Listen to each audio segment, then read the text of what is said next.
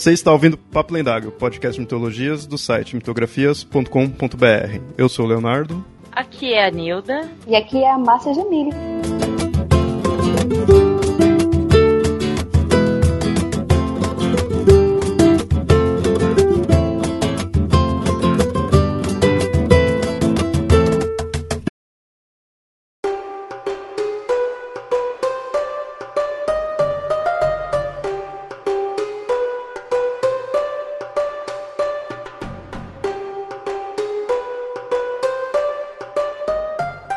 Momento singular em uma cultura de milhares de anos.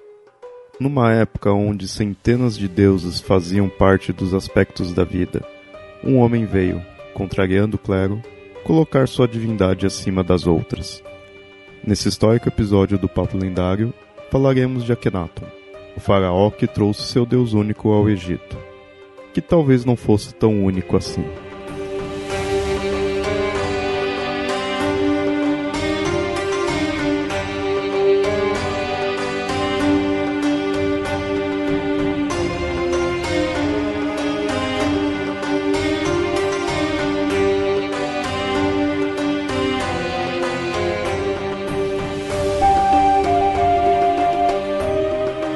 Ouvintes. Em mais um papo lendário focado em aspectos históricos, vamos hoje para o Egito e dessa vez com gente que de fato entende do assunto.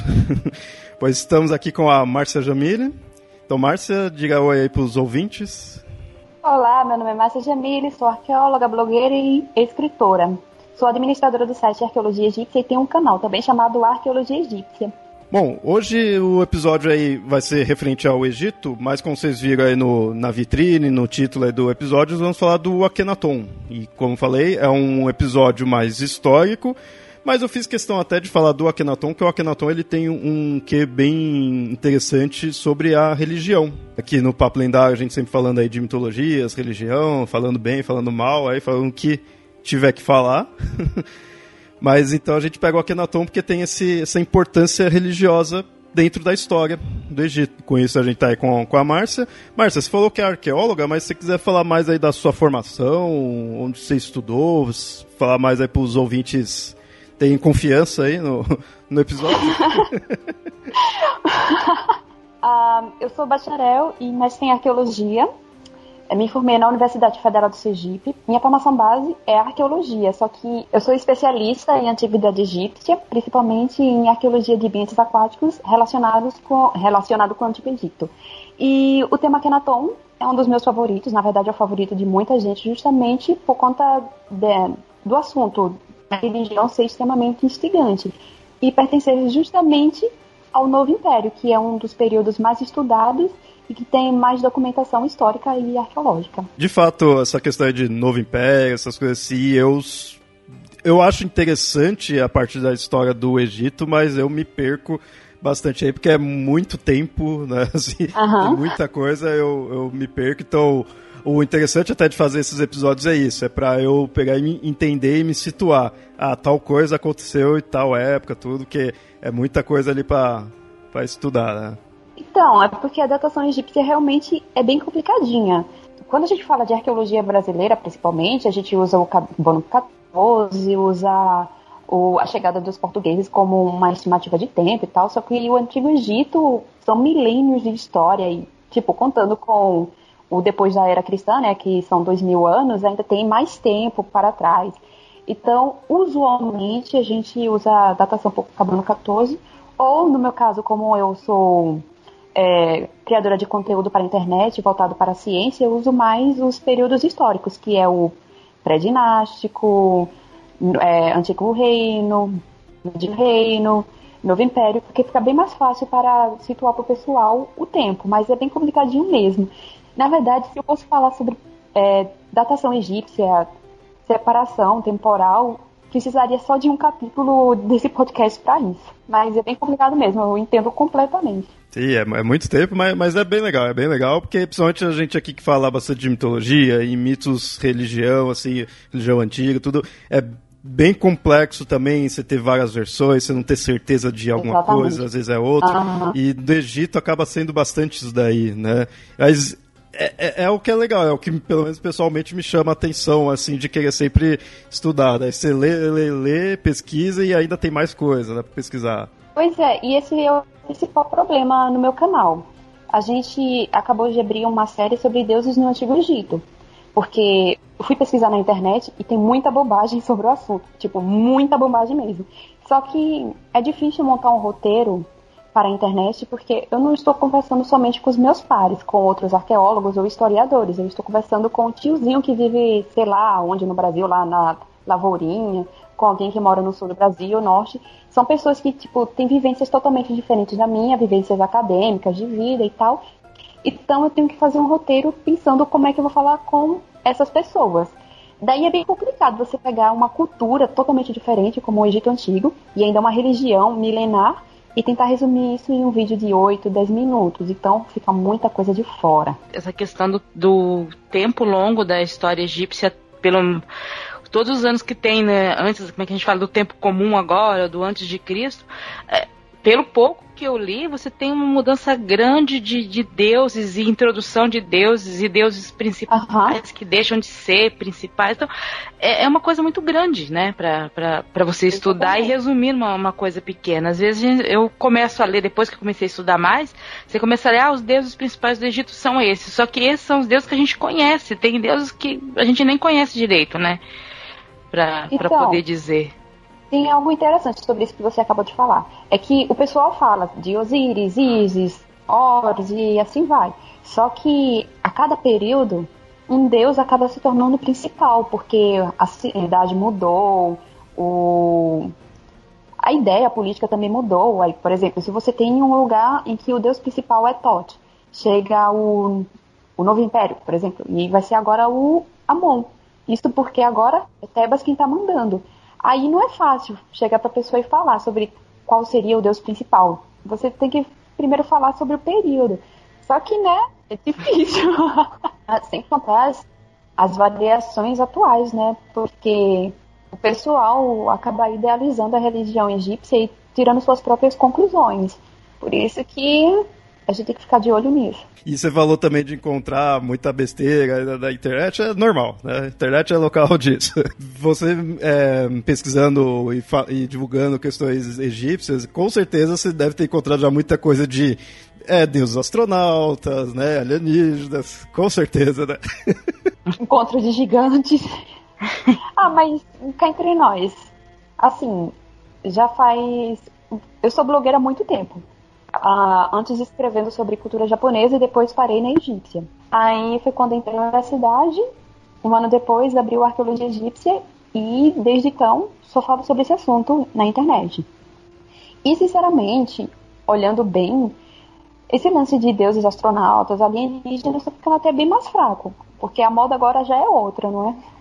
Já até deixando claro aqui para os ouvintes, né? Nesse episódio a gente vai falar do Akhenaton, mas a gente não vai entrar no quesito dele ser um alienígena, porque tem também. Obrigado. Eu ia citar isso agora, mas fiquei calado. então, esse também não tá tão popular, não. Já foi bem mais popular. Isso só de vez em quando eu recebo uma mensagem ou outra, mas é mais a pessoa curiosa, sabe? Do tipo, olha, você já ouviu falar sobre isso por conta do lance do crânio e tal. Mas creio que esse é um assunto que nós abordaremos mais tarde. Aí a pessoa vem e fala, ah, mas eu vi isso no History Channel. Nossa. ah, History Channel é aquele canal que a gente coloca agora aspas, entre o History. Bom, ouvintes, então vamos entrar aqui já no, no assunto aí desse episódio, que é falar do Akhenaton. E, bom, vamos falar da, da história dele aí, como que ele quando nasceu, cresceu aí, a, a, a variação, a mudança que ele fez aí no, no Egito em si, né? Bom, é, eu vou falando aqui, aí a Márcia fica à vontade aí de me interromper, tá? Fica à ah, pode ter certeza. Se prepara. Ele é, inicialmente é conhecido como Amenófis IV, ou então como Amenhotep IV, e ele foi faraó da, da 18ª dinastia do Egito, e aí teria reinado por 17 anos e teria morrido entre 1336 ou 1334 a.C. Essas datas, por enquanto, estão corretas, Márcia? que data eu sei que é algo bem. Né? 1336 entre 1334 é só uma suposição, né? Porque não dá para saber com exatidão, mas de resto está tudo correto. Ah, inclusive, o período em que ele reinou é chamado atualmente de período amarniano, né? Só, só, uma dúvida, que até como a gente vai estar tá falando dele, que eu já queria a, acertar logo de, de, vez mesmo. Como se pronuncia? É Akhenaton? Akhenaton? Ou não se tem ideia? Ou... Tanto faz. Na verdade, não se tem ideia mesmo. A base do que a gente fala de palavras egípcias tem a ver do, com cópita, né?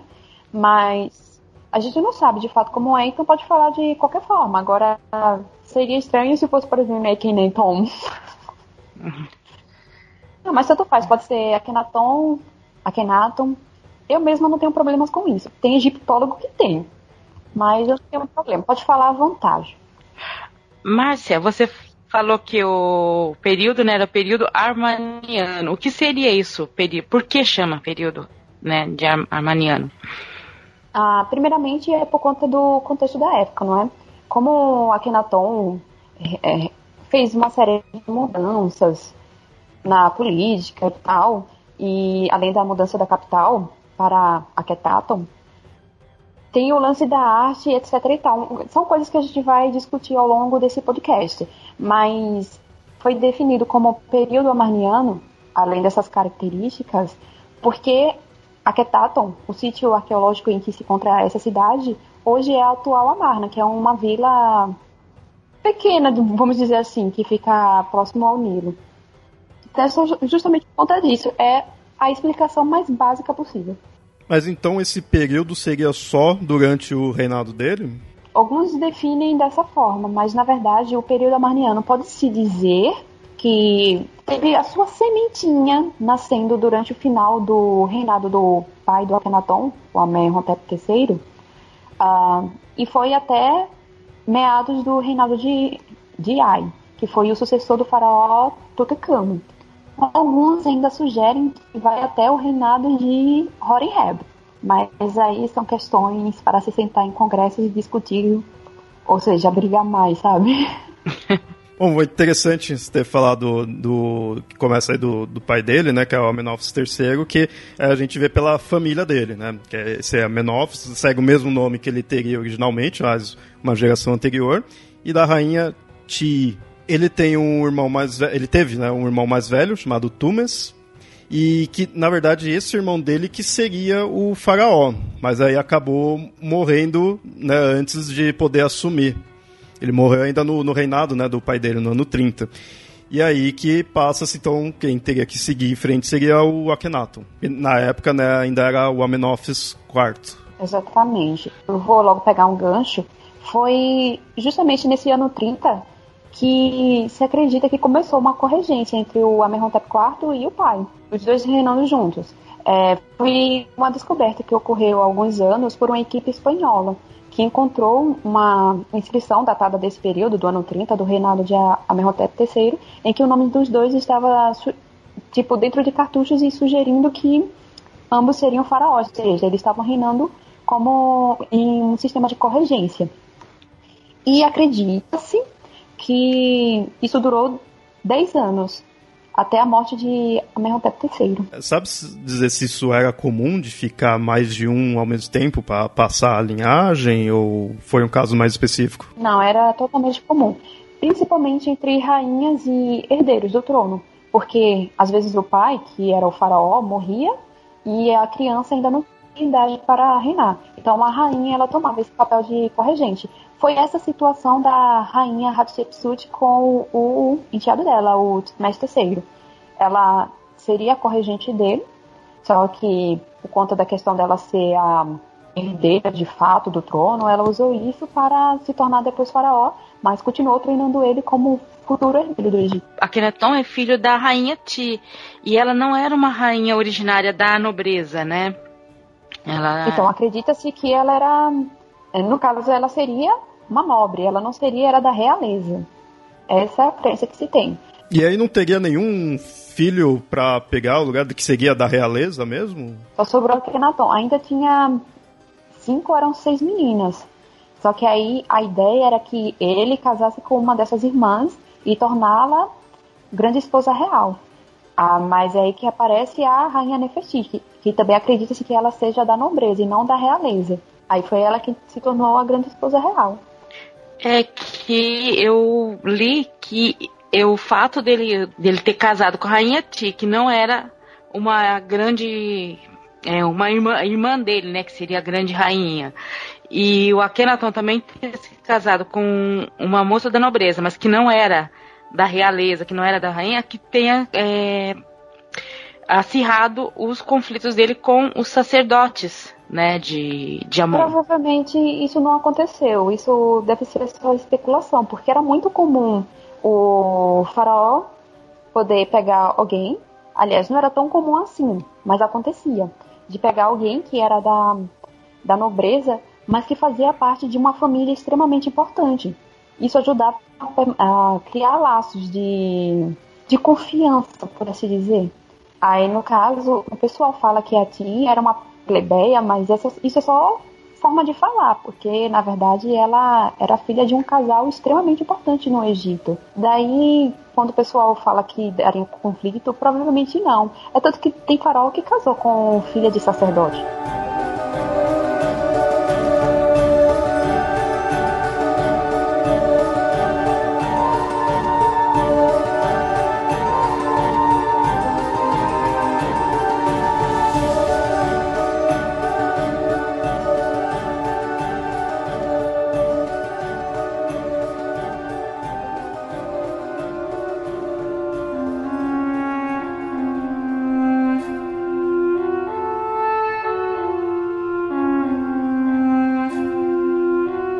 Bom, e aí o Akhenaton pegou é, o poder, né? Subiu, ficou. Um pai dele morreu, aí fica só ele. E aí passa-se o tempo, nos primeiros anos do reinado dele, ele começa a fazer várias obras públicas. E em volta do templo de Amon, né, em Karnak, ou Tebas, né, como também é conhecido. É complicado, porque é Karnak, que muita gente conheceu como Tebas no livro de, livro de história, que agora deve ter outro nome. Luxor. É Luxor hoje. E aí, nesse local, mandou construir quatro templos, que é, já era dedicado ao Atom, né, o deus Atom. E é interessante, você já começa a ver algum uma relação aí com do, do Akhenaton do Amenophis, né, nessa época, ainda não tinha alterado o nome, é, dele já querendo colocar o, a divindade dele, né? Não foi uma coisa de uma hora para outra. Isso, quando eu fui pesquisando, eu achei interessante. Os pais dele já estavam colocando o Atom, dando uma certa visibilidade para ele. Olha só, então já é de família mesmo, né? Não é nem uhum. ele que pegou. Porque quando você olha assim por alto, que, querendo o Akhenaton, popularmente sim, quando a pessoa vai pesquisar, vê disso daí. Foi o faraó que colocou o monoteísmo. Né? Já tá errado por aí. Na verdade, já tá bem errado. e, e aí fica só nisso, né? No, do popular, o pessoal vê só isso. Parece que o cara, tipo, ah, não, não gosto de um monte de deuses aí, quero só um deus, vou colocar esse e acabou. Né? Vou tirar e colocar. Quando eu estudava, era esse o papo que tinha. E depois que a gente vai passando o tempo tal, claro que novas pesquisas foram feitas, novos debates foram feitos, e o que tem é que não, ele não tentou é, colocar o monoteísmo. Na verdade, o, a religião dele. A, deixa eu só explicar logo, dar o contexto. A religião do Akhenaton, a gente pode definir como uma religião elitista. Era a religião para elite porque a população comum ela não aderiu ao culto Atom.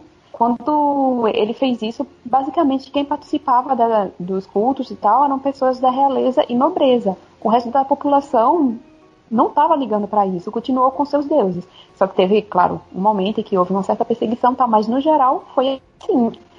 Aí, o que a gente pode dizer da religião antoniana é que teve uma certa base, tipo uma certa ideia para o monoteísmo. Mas não foi monoteísmo de fato. Ele queria dar destaque somente para um deus. Só que a sociedade, sim, ainda continuou com os demais deuses. E alguns funcionários dele continuavam com nomes que agradavam a outros deuses. E coisas relacionadas com cultura egípcia em si continuou relacionada com os demais deuses. A exemplo da mumificação. A mumificação é algo osiríaco. E a Akhenaton, na época dele, todo mundo foi mumificado. Aí o que, que a gente pode falar? A religião atoniana não era monoteísta. Ela existia uma monolatria.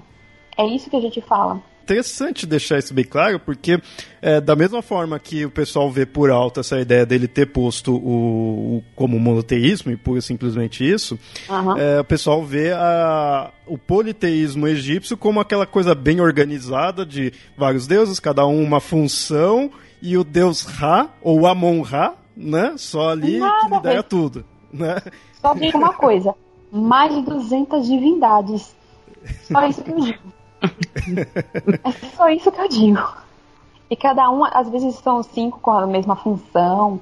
Uma foi esquecida, depois foi trazida à tona. A Tom, por exemplo, ele já existia há um tempão. Hatshepsut, no templo dela, tem uma imagem do deus Atom. Só que é quando chega Akhenaton, ele resgata esse deus e põe em destaque. Depois ele volta a cair. A religião egípcia é uma grande de uma bagunça. Infelizmente não é algo que eles abriam e falavam, hum, esse Deus é para isso, então eu vou cultuar esse. Não era bem assim. Mas é interessante mostrar isso, porque, que eu falei, o, no popular acha que essa coisa organizada monolátrica, né? Que aí teria o Amon-Ra como principal. E aí, por isso que acho que eles colocam o Atom como o monoteísmo, que é o que vai diferenciar, mas na verdade do Atom que era mais monolátrico em si, né? Pois é, e esse é um assunto que ainda está sendo muito discutido e espero que com o tempo o pessoal tire esse negócio do monoteísmo, monoteísmo, monoteísmo, porque não era monoteísmo de fato. A ideia em si, não que Akhenaton ele realmente pensasse, eu vou ser monoteísta, até porque monoteísmo, o termo não existia naquela época. Mas a ideia, sim, em si, é monoteísta, mas não foi praticada como tal. E interessante você ter falado da de, de pesquisas e coisa assim de estar tá, de mudando isso, porque quando fui pesquisando para a pauta assim, eu fui vendo que coisas recentes assim, sei lá, de 2000 ou mesmo ou mesmo década de 90, se for ver ainda seria recente, essa questão ser um estudo egípcio, né? E, então ainda está tendo descobertas assim, tendo alterações no que considera-se o que é histórico mesmo ou não, sabe? Isso me chamou a atenção. A arqueologia egípcia tem várias equipes trabalhando no Egito. Às vezes, uma coisa que a gente acreditava há dois anos atrás já não é a mesma coisa hoje. Por conta das descobertas e tal. Claro que tem aquele tempo em que o pessoal, tipo, faz a descoberta, é analisado, levado para o pessoal, dá uma olhada para ver se realmente é válida, né, aquele artigo e tal esse tempo necessário para que depois chegue para a mídia, exceto raras exceções, como foi o caso da, das supostas câmaras ocultas dentro da tumba do Tutankhamon, que ali foi um show de sensacionalismo. Mas normalmente demora muito tempo para sair uma notícia na imprensa. Aí é como eu disse, uma coisa que você acreditava há dois anos atrás, hoje, pronto, amanhã eu posso acordar e ter uma mensagem, algum contato meu, olha, descobriram coisa tal. É isso o que é arqueologia egípcia. Coisa que, infelizmente, o público às vezes não entende. Acaba vendo documentário. Vocês assistem, né? Documentário de ciência, abre aspas, ciência. Que tá lá o cara fazendo. É, pega, o, sei lá, um pedacinho da múmia, vamos fazer essa análise de DNA e tudo isso em menos de duas horas e já tá lançando pro público a grande descoberta. Sendo que, na verdade, não é assim. Tem pesquisa que aparece em documentário que levou quase quatro anos para ser concluída e no documentário parece que foi uma semana. É por isso que o público não entende que realmente demora muito. Principalmente relacionado ao Egito, quando você olha por alto, parece assim que teve aquela época no passado quando o pessoal entrava lá, descobria as tumbas e via as pirâmides ali. Ali foi quando descobriu tudo. Né? Pois é. Porque, tipo, parece que. Então parece que, tipo, do que viu ali não tem mais nada. Né? Parece que já pessoas, estagnou. As pessoas acham que é, aquela é a era de ouro da arqueologia, sendo que aquela foi a era de ouro de destruição. Ah, mas é sério, existem histórias de tipo. Tinha a França e a Inglaterra. Eram países rivais. Tanto uhum. politica, politicamente como arqueologicamente. Eles estavam competindo pela arqueologia no Egito. A França mandava no, no Ministério das Antiguidades e a Inglaterra possuía vários arqueólogos atuando no país. Existe história eu não sei exatamente qual foi o pesquisador, não vou tentar falar quem é, porque eu posso errar feio, mas tem histórias de pesquisador de tal país que encontrou uma tumba muito bonita e resolveu pegar o, um relevo para, para levar para o seu próprio país. Só que como não dava tempo para ele pegar tudo e sabia que o rival dele do outro país ia chegar, ele pegou o que deu e destruiu o resto. Aí o pessoal fala, ah, mas naquela época o pessoal pegava para proteger seus próprios países. Ah, é? Quem foi que disse? Olha, tem história de incêndio dentro de sepultura, que tipo, a pessoa entrava, procurava o que queria, não encontrava, e não dava tempo para pegar e incendiar. E eu achando que as histórias de, de arqueólogo fumando uh, é, ao lado dos escritos do Mar Morto era, era uma, né? Era, já era terrível, né? Nesse caso, esses que eu estou falando são do século passado e tal. Mas quando você é criador de conteúdo para a internet, fica sabendo de tanta coisa. Só eu voltar um pouquinho na, na questão do, do Akhenaton ainda dele, ele ainda na época do reinado com o pai dele. É, eu também, eu acho que foi num documentário que eu vi que ele provavelmente estava sendo é, educado para ser um sacerdote. E provavelmente um sacerdote de Atom. E que isso pode e... ter influenciado ele. Eu acho que é qual é o documentário que você viu. Era um documentário da History, eu acho, com Josh Bernstein. Ah, não, foi Discovery. Foi. Com Josh Bernstein. Uh, na verdade, é bem provável que fosse isso mesmo. Normalmente os é, outros filhos dos faraós ou viravam sacerdotes ou viravam generais. Só que pela questão do filho mais velho morrer tão novinho, inclusive foi encontrada uma múmia que acredita-se que seja desse garoto e ele teria realmente morrido muito novo. E o Akhenaton ter sido regente por tanto tempo, é possível que esse lance do sacerdócio nem tenha vingado muito. Porque assim que você se torna corregente, você já é treinado para ser faraó. Inclusive recebe treinamento militar. Agora, ser sacerdote de Atom é meio complicado. Que a ideia seria que fosse de Amon. E, e o lance de Atom ser incluso só foi com muita força na época do Akhenaton, porque o pai, de certa forma, já estava preparando o terreno, e Akhenaton ainda levou um tempo até começar, de fato, a apontar o dedo na cara dos sacerdotes e falar que vai querer Atom. Então é pouco provável que ele treinado para ser sacerdote de Atom. Isso em geral, é, claro que antigamente imaginava de estar tá pondo ali o monoteísmo, ser aquela coisa mais popular, né, que é visto, mas eu sempre imaginei de ser uma coisa assim, um embate dele com a parte clerical, né, com os sacerdotes ali. Que acho que eles devem ter ficado puto da vida, né, independente de ser, de ser um monoteísmo ou não, por ele estar tá mudando, acho que o, o status dali. Uhum os sacerdotes terem ficado puto com ele. É, até porque, né, a religião, Egito Antigo, envolvia muitas coisas econômicas.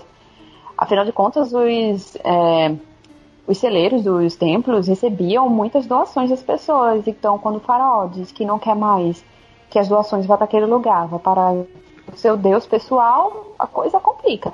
É tanto que Tutankhamon, quando ele foi coroado faraó, ele teve que reinar um tempo em Akhenaton, né, atual Amarna, e depois passar para Memphis, que fica hoje naquela região de Saqqara. Teve que ficar um tempo lá e acredita-se que esse tempo foi para tentar abrandar a situação em Tebas, para que ele pudesse ir para Tebas.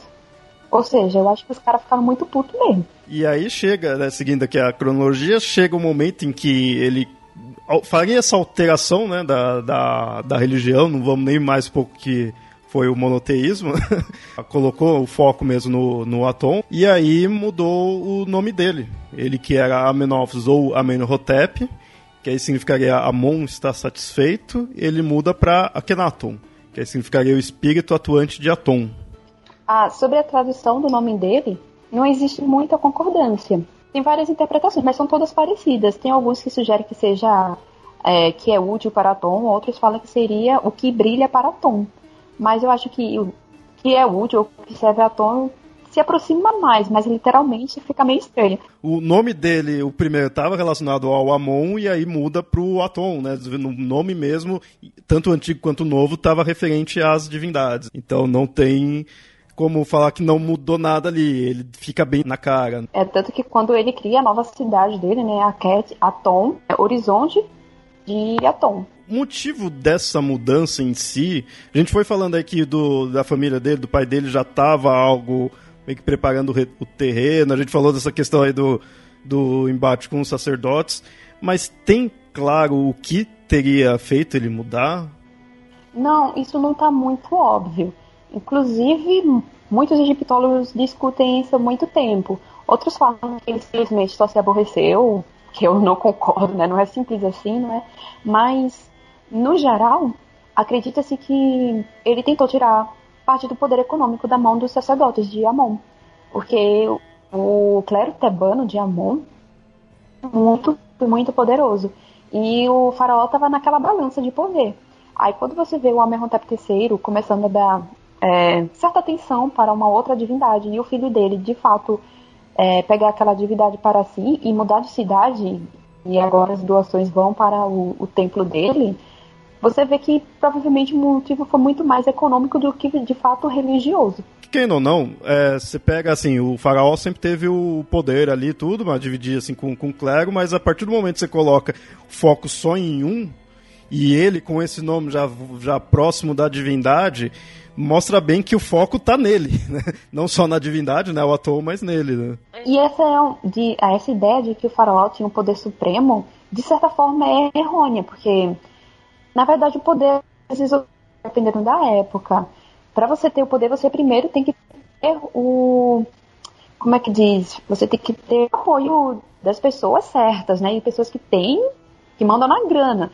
Então, tem caso de faraó, não no Novo Império, de fato, mas em outros períodos em que o faraó, de certa forma, fica refém de sacerdotes ricos. Um dia eu vou citar isso no meu site a história egípcia é muito interessante. O pessoal fica naquele lance bucólico da civilização egípcia, mas eles eram humanos que nem a gente.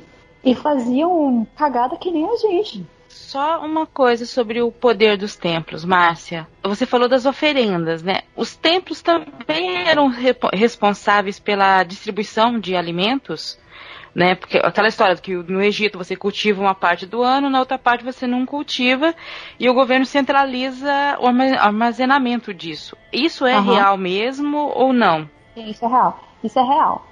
É, tem o lance do excedente, não é? Que uhum. é o uhum. lance, é, aquilo que você tem que guardar, as provisões e tal. Mas de fato era assim mesmo. Mas a população também tinha o seu seu pequeno estoque. Afinal de contas, eles precisavam negociar também. Mas era o lance do imposto, né? Você cultiva aquela área, aquela terra. Uma parte vai para o imposto, o qual existem imagens eles que mostram que às vezes era arrecadado na base da paulada e você às vezes ficava com aquela partezinha para negociar coisas do dia a dia.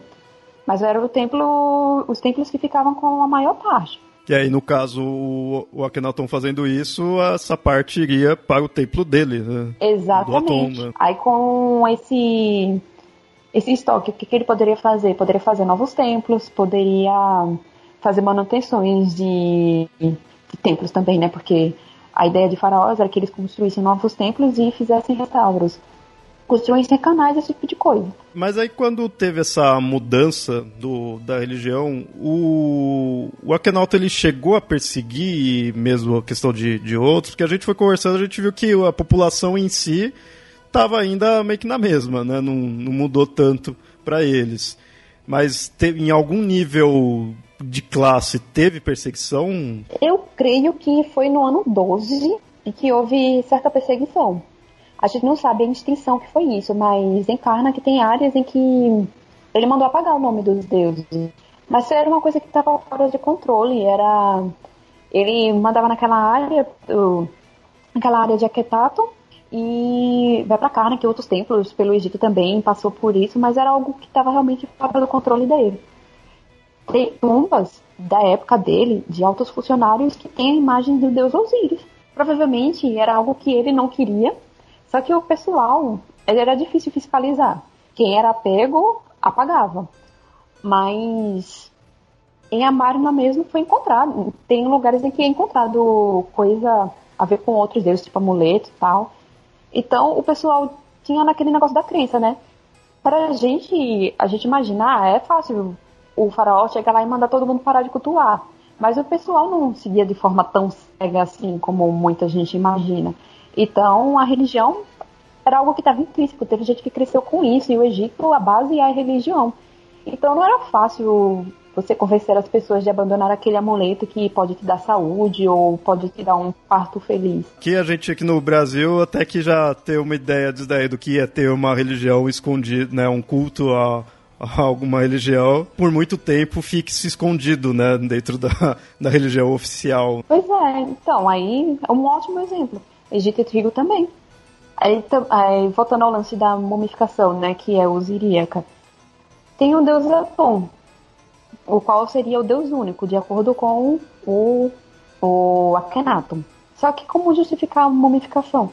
É, isso foi uma coisa que eu, que eu sempre pensava, né? Que, como falei, né, novamente, para mim, antigamente, era de fato um monoteísmo, não teria nenhum dos outros nada. Mas aí eu sempre imaginava, tá, mas a mumificação sempre tem a questão de do Osíris, do Anubis, de outras divindades estava ali no, no papel, né, da, da pós-vida. E aí, será que nesse tempo isso parou e depois voltou tudo como era, né, quando acabou, ou ele pois que o Atom também tinha esses papéis, porque ignorar um, um conceito pós-vida numa religião é meio difícil, assim. Quando eu era pequena eu também imaginava isso. Só que aí quando eu cresci, entrei no meio acadêmico e tal, vi que outras pessoas também se perguntavam isso. Por isso que entrou o lance da monolatria.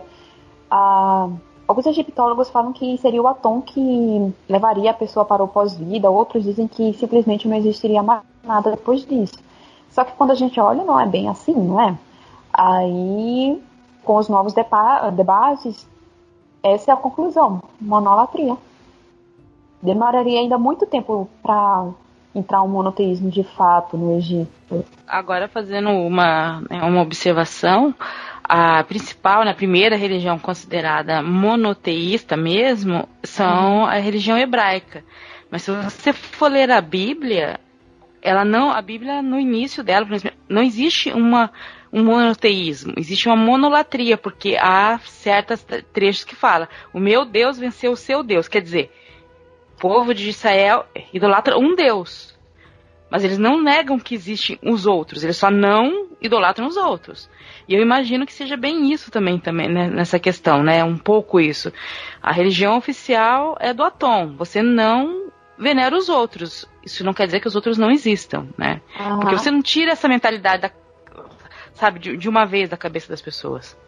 Pois é, como tratar uma mulher chamada Isis nessa época? Ou um homem chamado Hor, que é de Horus? É difícil. Como é que você vai fazer parto sem ter uma deusa do parto? Pois é. É complicado. E quando você fala de população comum que não lia os hieróglifos, que não participava dos, dos cultos de fato, isso era coisa de outro mundo. Por isso que a religião antoniana é definida como uma religião de elite. É tanto que quando chega o Tutankhamon e ocorre a mudança, todo mundo mudou rapidamente. Só ufa, né? vamos voltar que não, não tava aguentando. Ou como alguns falam, vira casaca. Tutankhamon, ah, ele ainda tem resquícios de amarna na tumba dele. Só que aquele lance, né? Tem que sobreviver. É tanto que ele começa com o Tutakaton, que é votivo para Atom, e depois muda para Tutankhamon, que é para Amun.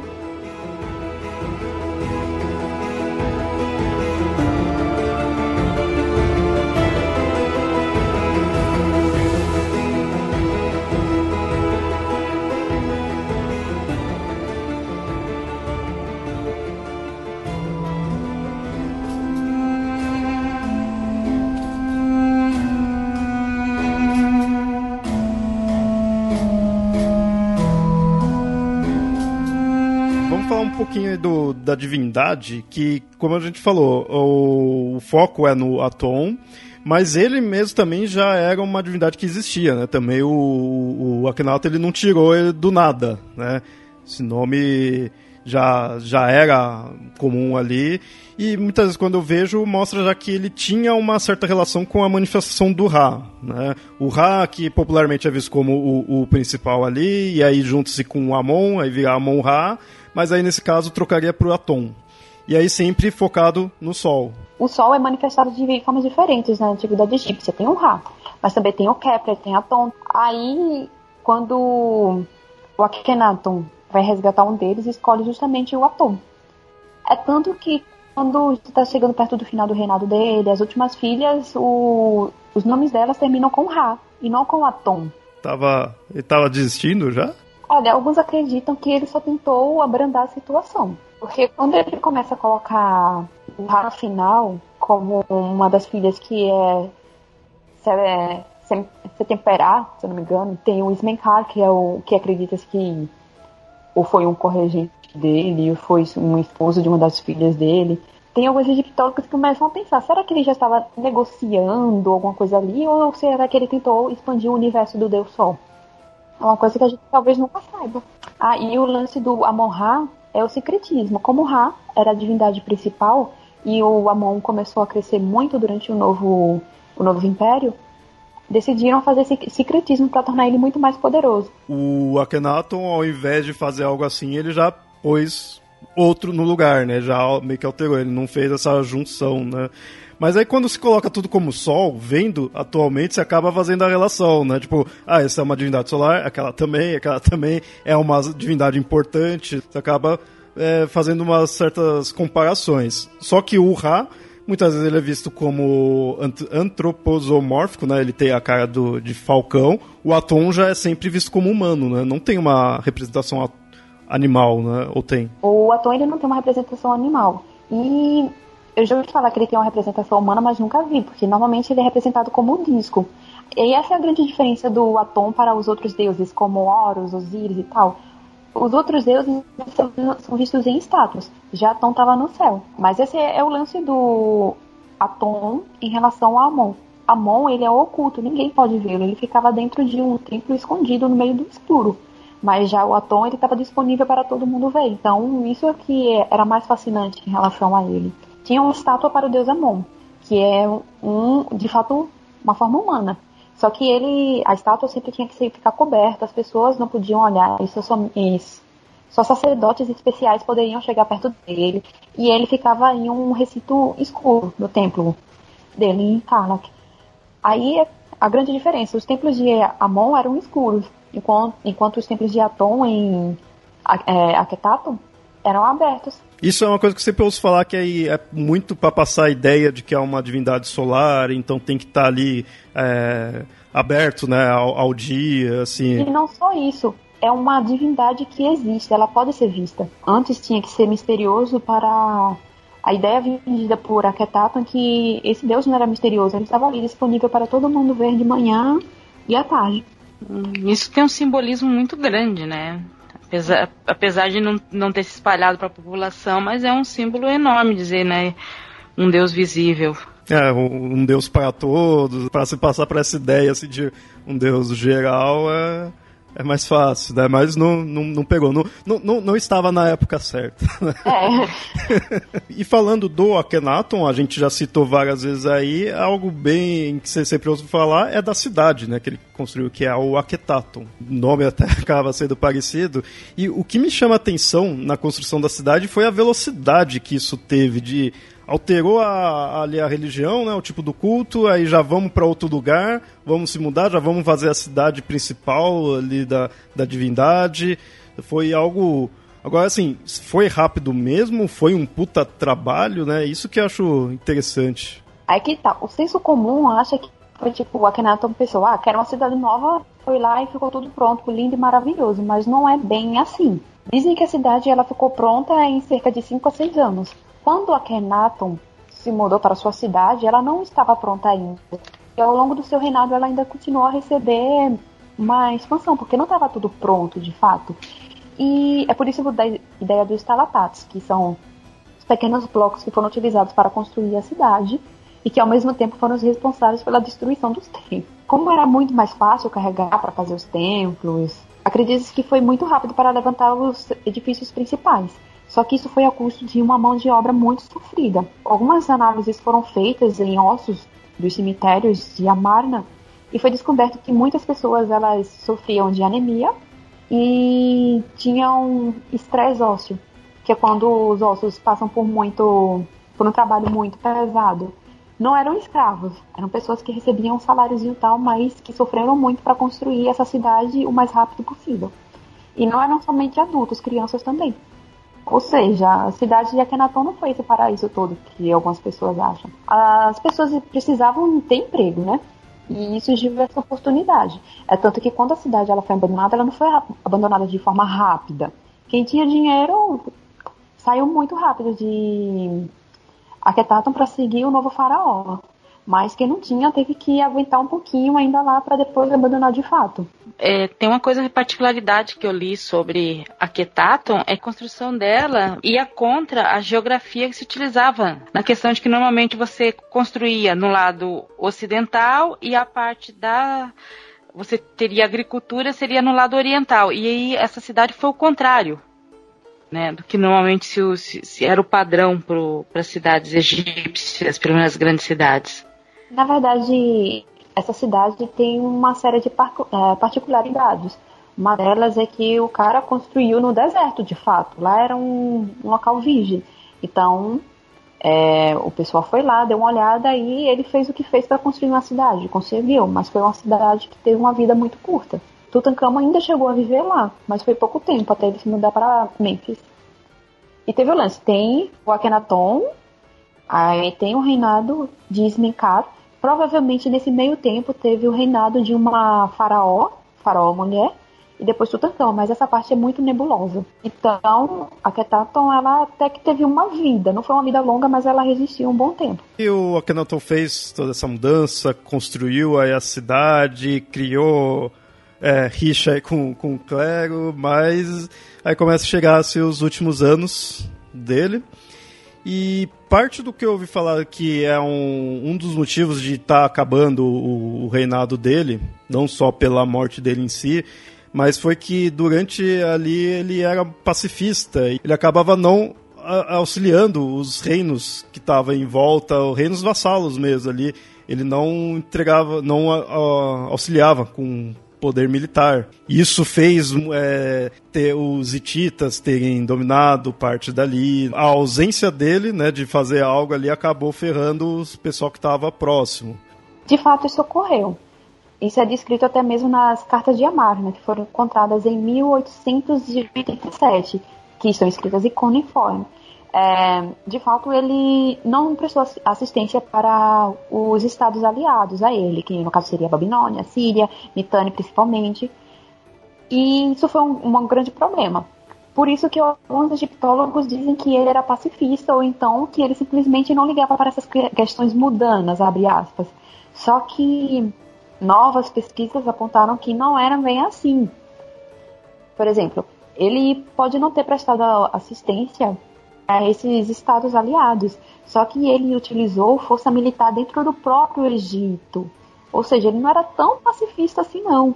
Inclusive, ele, além de usar força militar dentro do Egito, né, por conta dessa questão de que ele tentou retirar os outros deuses e teve aquele lance de apagar os hum. nomes e tal, ele ainda enviou durante, creio eu, que no 14º ano de reinado dele, tropas para a Núbia para abafar uma revolta que estava rolando lá e enviou também tropas para a é, Mesopotâmia. Então, não era pacifista assim não, hein? É, eu, eu imaginei isso quando eu li sobre pacifismo. Falei, bom, ele está tentando colocar um novo Deus, está tendo que enfrentar um monte de sacerdote. Eu acho que talvez ele não tenha tanto exército assim para fornecer para aliados como os aliados queriam, né? Que ele mandasse. É que o senso comum acha que o Akhenaton era totalmente zen, ficava de, na, de boa dentro do templo, esse tipo de coisa, mas na verdade ele realmente precisava de força política para se manter. Só um comentário meio que a parte. É... Aí você lê, né? Os mitânios eram aliados do Egito. Aí você fala, que, quem são mitânios, né? Que eu nunca ouvi falar antes. Eu dei uma pequena busca sobre eles. Eles realmente, acho que são moravam na área onde hoje mora o povo curdo e eles eram um reino importante, tanto que talvez, né, a, a Nefertiti seja, né, mitânia. Não se tem certeza disso, mas assim, provavelmente algumas princesas mitânias foram para se tornarem, se não rainhas principais, pelo menos esposas secundárias, né, de de alguns faraós, né? Então. E era um reino enorme e sumiu, né? É, Mas Nefertiti, ela, essa é uma das teorias, de que ela seria uma princesa mitânia. Só que é algo que não tem sustento, é só uma especulação. Mas as próprias cartas de Amarna, elas falam sobre princesas que saem desses estados aliados, inclui, inclusive da, do, dos Mitanes, para ir para o harém do faraó. Mas o Akhenaton, né, não prestou ajuda e deu mal, deu ruim. Mitanes depois ele se, é, se volta contra o Egito e Tutankhamon é que tem que cuidar desse problema. Eita, problemas por culpa do pai dele? é, basicamente. Né? Guerras no Oriente Médio, né? Desde 3000 a.C. Bom, antes de chegar na morte dele, que aí seria em si o final, né, da, do reinado dele, obviamente, vamos falar da questão da deficiência física, que já ouvi falar que ele teria-se a, a hipótese dele ter tido uma doença genética e isso daí é, se transmitia muito na, no formato que ele é por causa das representações que ele tem, né, do, do formato do crânio dele e tudo. Mas também eu já ouvi que não, isso daí não se segura, né? não tem muito o porquê de afirmar isso, porque senão teria que encontrar também outros aí da, da família dele, né? Caiu já por terra mesmo? Como que tá? Então, tem um corpo que foi encontrado numa tumba do Vale dos Reis, que é definida como KV-55, que acredita-se ser dele. Só que esse corpo não tem nenhum problema físico. E outros membros da família dele também não têm. Então, é, acredita-se que, na verdade, a forma como ele era representado, com os braços alongados, coxas muito grossas, é, crânio longo, seria algo mais religioso. Ele queria ter uma imagem, abre aspas, impactante, ao nível Horus, por exemplo, que tem uma cabeça de falcão. É tanto que existem imagens de Akhenaton da mesma época em que ele fazia essas modificações em que ele tá como um ser humano normal. E, mas esse é, formato alongado de cabeça alongada também não é por ser alienígena, nada. Sim. Infelizmente não. ah, o, o, crânio de Tutankhamon ah, é um pouquinho longo, mas na medida do normal. Então, o pessoal acha, o pessoal, diga-se, os acadêmicos, hum. acham que, na verdade, era esses traços amarnianos seriam exageros dos próprios traços deles. Por exemplo, se fossem os japoneses, teria olhos mais puxados. Sei lá, pense em uma etnia muito diferente e tivesse características bem diferentes, só que aquela característica seria muito mais. É, ressaltada. Ressaltada. Então, nada não, não, só a questão assim do, das estátuas não seria o suficiente para você vir já afirmar que teria uma síndrome, né? Teria algo genético ali. E né? esses síndromes, esse, é, esses assuntos foram abordados muito mais por documentários. E como eu sempre digo para a minha audiência, documentários são produtos e eles precisam vender. Não, eu... Mas é, é uma coisa que o pessoal quase nem comenta tanto hoje em dia, até por conta dos exames de DNA, os corpos que já foram encontrados. Bom, e aí chega-se o momento da morte do Akhenaton, 17 anos no poder. De fato, não se sabe, né? Você falou dessa, desse corpo que encontrou, que poderia ser, mas não é certo, né? Ainda qual seria a, se seria mesmo a múmia dele, né? Aham. É, essa múmia, ela tem relação de parentesco com uma múmia que se acredita ser daqui e a múmia do Amenhotep III. Então, um homem que tem uma relação de parentesco muito próxima provavelmente seria o Akhenaton. Por isso que muitas pessoas já adotaram essa, essa múmia. Não, são ossos, porque não existe mais a múmia. Só são ossos hoje. Muitas pessoas já relacionam esses ossos com o Akhenaton. Inclusive, foi. É, o exame também aponta o dono desses ossos como sendo o pai do Tutankhamon. Essa dificuldade de identificar, né, de localizar o Akhenaton se deve ao fato realmente de ter da religião dele ter sido dele tentar impor esse essa monolatria ter sido uma quebra tão grande que é, os túmulos dele não foram identificados porque ele, o nome dele foi riscado né da, da lista de uhum de regentes e tudo mais. Talvez ele não tenha tido um enterro tão é, grandioso ou um, não sei, um túmulo tão que se fosse compatível com o de um faraó. Então, que identificasse também. Provavelmente, Ah, ele teve uma tumba em Amarna. E existe uma tumba em Tebas que provavelmente foi dele também. Só que na época que ele morreu, ele ainda era uma figura forte. Porém, com a mudança de volta para Tebas, muito provavelmente o corpo dele, no caso de, de ser esse corpo da cabeça 55, foi levado junto, porque o Tutankhamon, assim que se mudou, ele levou alguns parentes para Tebas, sendo sepultados lá. Aí seria o caso desse homem da cabeça 55. É, existem outros esconderijos que acredita-se que foi hum, durante o reinado de Tutankhamon que tentou esconder os corpos dos parentes. Mas é um, ainda não se sabe, são descobertas que ainda estão sendo feitas, outras que ainda estão sendo discutidas, mas provavelmente Akhenaton teve um enterro totalmente normal, mas claro que ele não é uma pessoa muito querida. É tanto que essa pessoa que foi sepultada na cabeça 55, e é um, um esconderijo, o sarcófago em que esse corpo foi colocado, ele tem o nome e o rosto danificado. Isso seria um tipo de punição para fazer com que a pessoa não, não pudesse ser identificada na outra vida. Porém, esse mesmo sarcófago ele possui traços femininos, no sentido de que ele não está com um tocado de faraó, ele está com uma peruca normalmente associada com as rainhas. O que pode ter acontecido? Tava esse corpo lá abandonado, alguém com um sarcófago novo tirou o nome do dono verdadeiro e colocou ele lá. Pode ter ocorrido isso. Mas a múmia dele ter sido perseguida é uma coisa que fica só na nossa imaginação, a gente não sabe.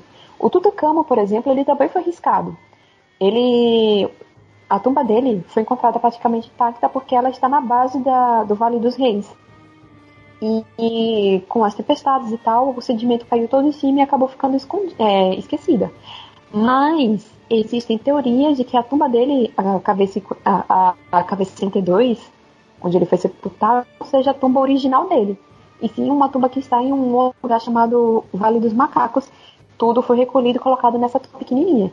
Então é bem provável que os faraós dessa época tiveram, de fato, enterros decentes e suntuosos, só que por uma série de questões acabou ficando a bagunça que ficou hoje. É, eu sempre imaginava, né, do, do clero, assim, sabe assim, tipo, é, da, ele morre e aí o clero tudo, opa, que bom, vamos aí, vamos organizar.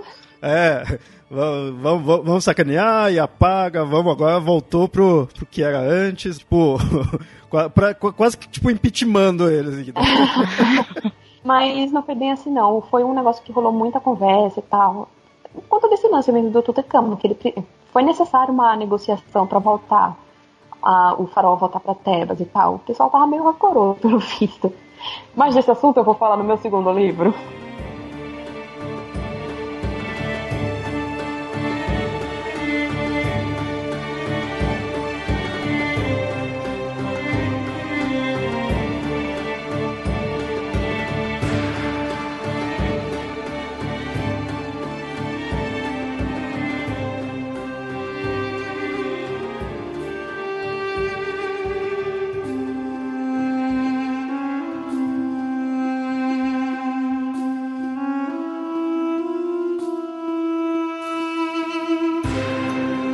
Depois que, o, que ele faleceu, já vai o Tutankhamon no, no poder ou fica? Porque eu, eu já ouvi falar a questão da Nefertiti ter reinado também, e aí isso me lembrou o que você tinha falado do, do Akhenaton, né, anteriormente. Com, com o pai dele, mas aí eu tinha visto falar do negócio da Nefertiti com o Tutankhamon. Então, aí esse é um assunto um pouquinho mais complexo, porque tem a morte do Akhenaton, então aparece essa figura chamada Smenkar, e tem a tal da Faraó, que é a Ankeperurá? Não estou lembrada. Ankeperurá. Eu acho que é esse mesmo. Uh, esses dois é uma bagunça. Porque algumas pessoas acham que é a mesma pessoa e que essa pessoa seria a Nefertiti, outros acham que seriam pessoas diferentes. Tipo, o Ismenkar seria um homem e a Ankeperurá seria a Nefertiti. Mas são coisas que, tipo, não tem muita base. A gente sabe que existiu algum Ankeperurá nessa história. O nome dessa Ankeperurá foi encontrado na tumba do Tutankhamon, então existe uma certa certeza que de fato existiu essa pessoa. Só que o pessoal não tem muita segurança em falar disso porque só tá ali naquela tumba, sabe? Aí tá essa confusão. É tanto que tem um livro novo sobre a Nefertiti, em que a autora ela sugere que essa Anteperura não seria Nefertiti, e sim Meritata, que é a filha mais velha da Nefertiti. Então tá aí, a gente não sabe. Originalmente, pensava-se que a Nefertiti tinha morrido durante o 14º ano do reinado do Akhenaton, porque o nome dela não aparecia mais e tal, e isso significa normalmente que a pessoa morreu. Porém, feito uma descoberta, já faz alguns aninhos, de, é, em que o nome dela ainda aparece no, no 16º ano de reinado. Então, a gente não sabe exatamente quando Nefertiti morreu. Aí está aí. Existiu mesmo uma faraó mulher nessa época? Seria a Nefertiti ou seria a filha dela ou outra pessoa? Quanto tempo foi disso daí pro Tutankhamon já pegar o poder, já ficar o, o, a época dele? Foi muito tempo? Não, não foi muito tempo. É até estranho isso. É, eu já vi alguns falarem que foi somente dois anos, outros falam que foram quatro anos entre Smenkar e, e a Perorá, né? Então não se sabe. É realmente essa época. Imagine um buraco negro essa época.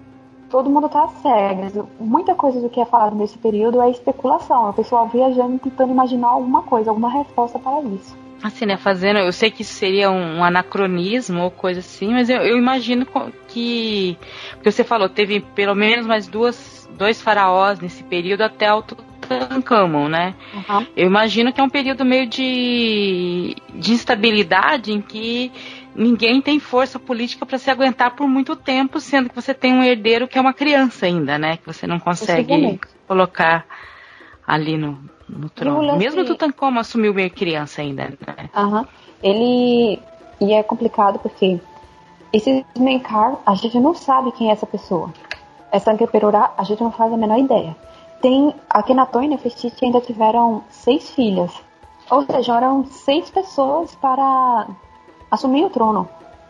A segunda filha morre em algum momento no reinado do Akhenaton, 12 ano, se eu não me engano. Ela morre. Sobra Meritaton, que assume o lugar de Nefertiti nesse meio tempo que se achava que ela tinha morrido, né? E ele tem a Anxenamo e as outras três. A Meritaton, nesse meio tempo, some, embora essa pesquisadora, e eu também sou dessa linha de acreditar que se existir uma faraó mulher, essa faraó seria Meritato, tem esse tal desses Menkar. O que aconteceu com eles a gente não faz a menor ideia. Ainda sobra Ankh Senamo.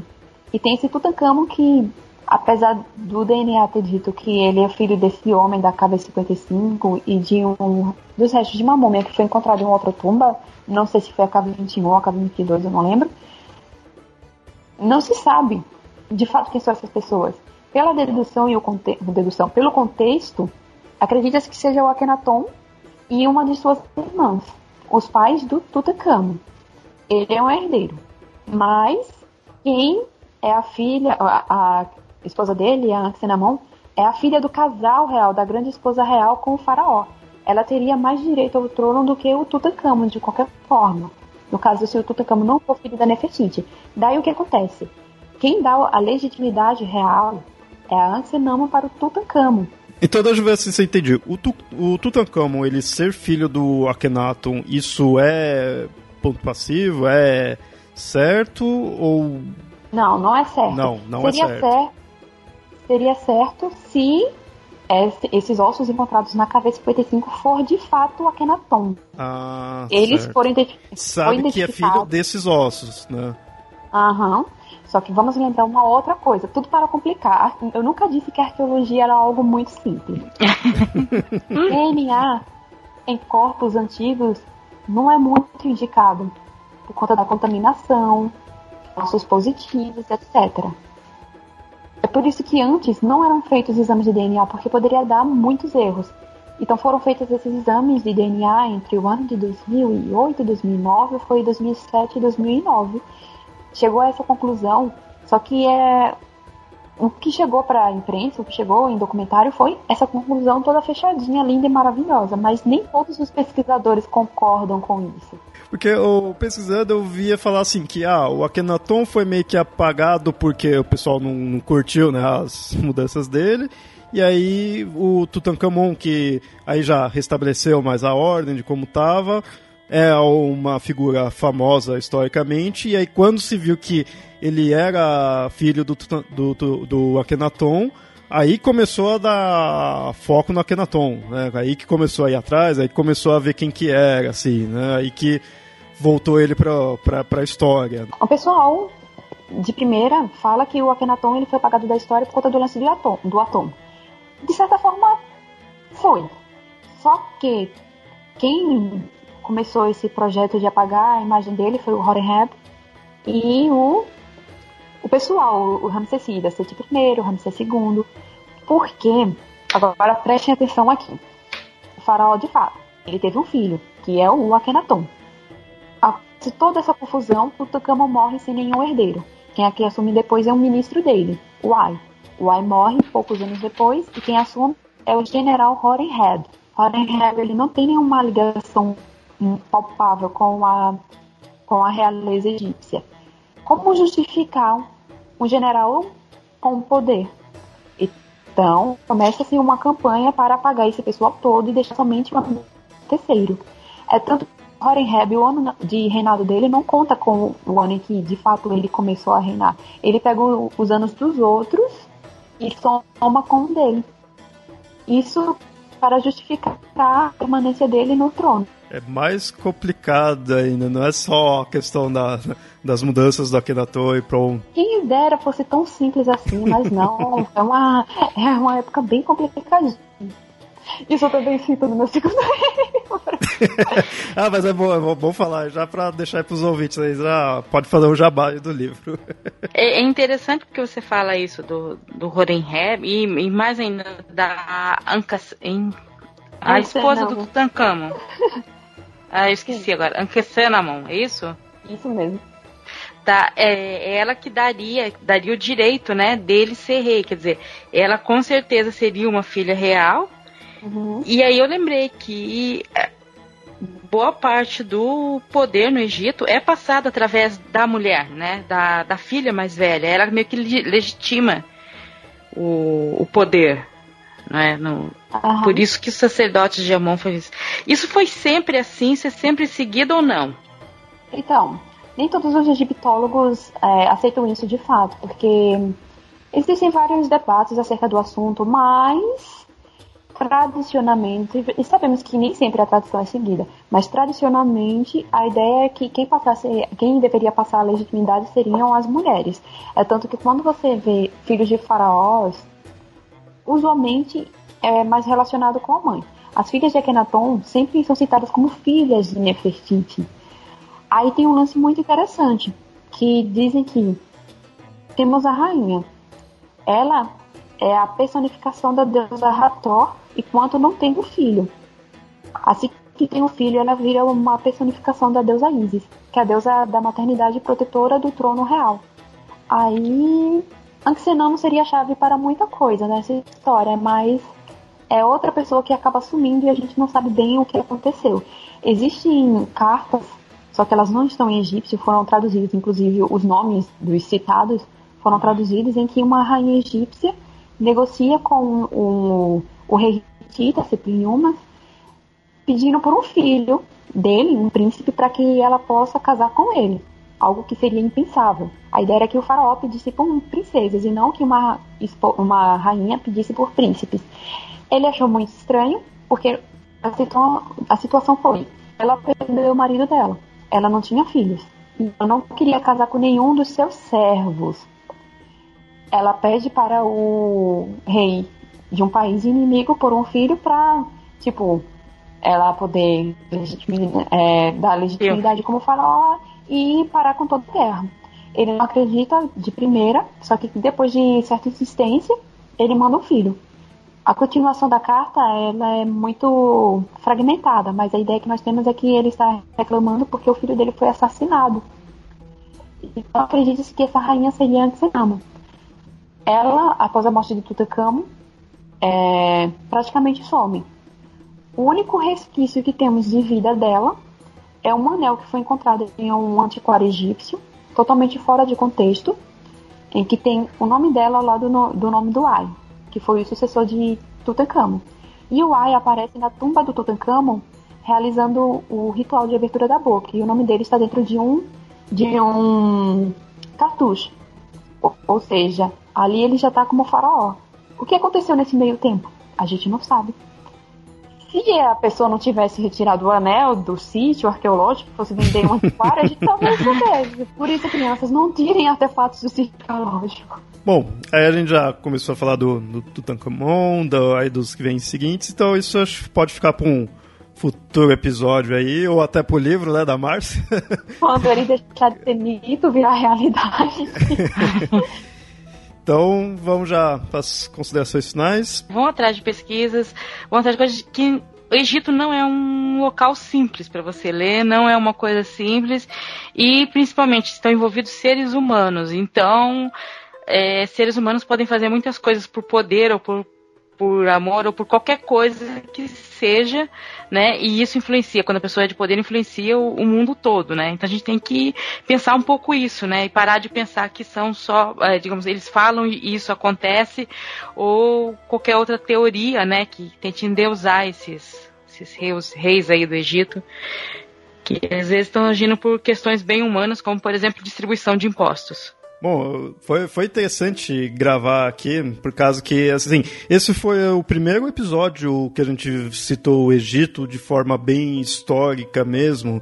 É, a gente tem alguns outros ali que foca mais no Horus, né, ou na parte mitológica mesmo, né, Egito a gente nunca foi muito a fundo, porque de fato não é fácil pesquisar, porque, e, e nesse episódio eu vi, principalmente, que assim, é, você vai ver documentário, você pega certas coisas, eles te dão uma, uma certeza que a gente que tá acostumado com mitologia, eu já fico meio assim, pô, tá dando muita certeza, sabe? Porque mitologia também tem essa, não pode ter certeza, mas história também é assim. Você não pode dar muita certeza. E aí nesse episódio foi legal ver isso, ver que na, pró os próprios estudos mesmo aí do, de quem é profissional mesmo na área, tem muitos daí, ó, a gente não sabe muito bem, né? Ou pode ser isso, pode ser aquilo. Então ter essas contradições por não ter de fato a informação ali 100%, né? E em parte isso dá um puta trabalho, né? Acho que, Muito mas eu acho que Mas eu acho que é o que torna legal, pelo menos é o que me, me faz querer sempre estar tá pesquisando, vendo mais. Mas, assim, é muita coisa, então a gente tem que chamar alguém que entende mais aí do assunto. Então, Márcia, obrigado aí por ter participado, aceito o convite. Espero que os ouvintes gostem aí, para quem sabe a gente chame novamente aí quando precisar. Quando eu vim falar sobre o meu segundo livro. Bom, e eu só tenho que agradecer. Muito obrigada. É a primeira vez que eu participo de um podcast. Estou muito feliz. Espero que o pessoal goste das considerações, gostem das curiosidades de, desse material que normalmente não tem na internet, né? Porque eu, o que, que o pessoal tem na internet sobre o Egito Antigo? É algo muito raso. Então, espero que o nosso objetivo tenha sido concretizado, que vocês fiquem mais curiosos, pesquisem mais, que visitem o meu site, é, arqueologiaegípcia.com.br, o meu canal, que é o Arqueologia Egípcia também. Quem sabe se interesse por meus livros, Uma Viagem pelo Nilo, e o futuro livro sobre o Tutankhamon. Ele tem uma página no Facebook para quem quiser pesquisar mais. Por acaso lá eu também sobre esse tempo do Akhenaton, Tutankhamon, dou algumas curiosidades. E quero agradecer mais uma vez pelo convite. Ah, obrigado, a gente que agradece. Vamos deixar todos os links aí no, no post.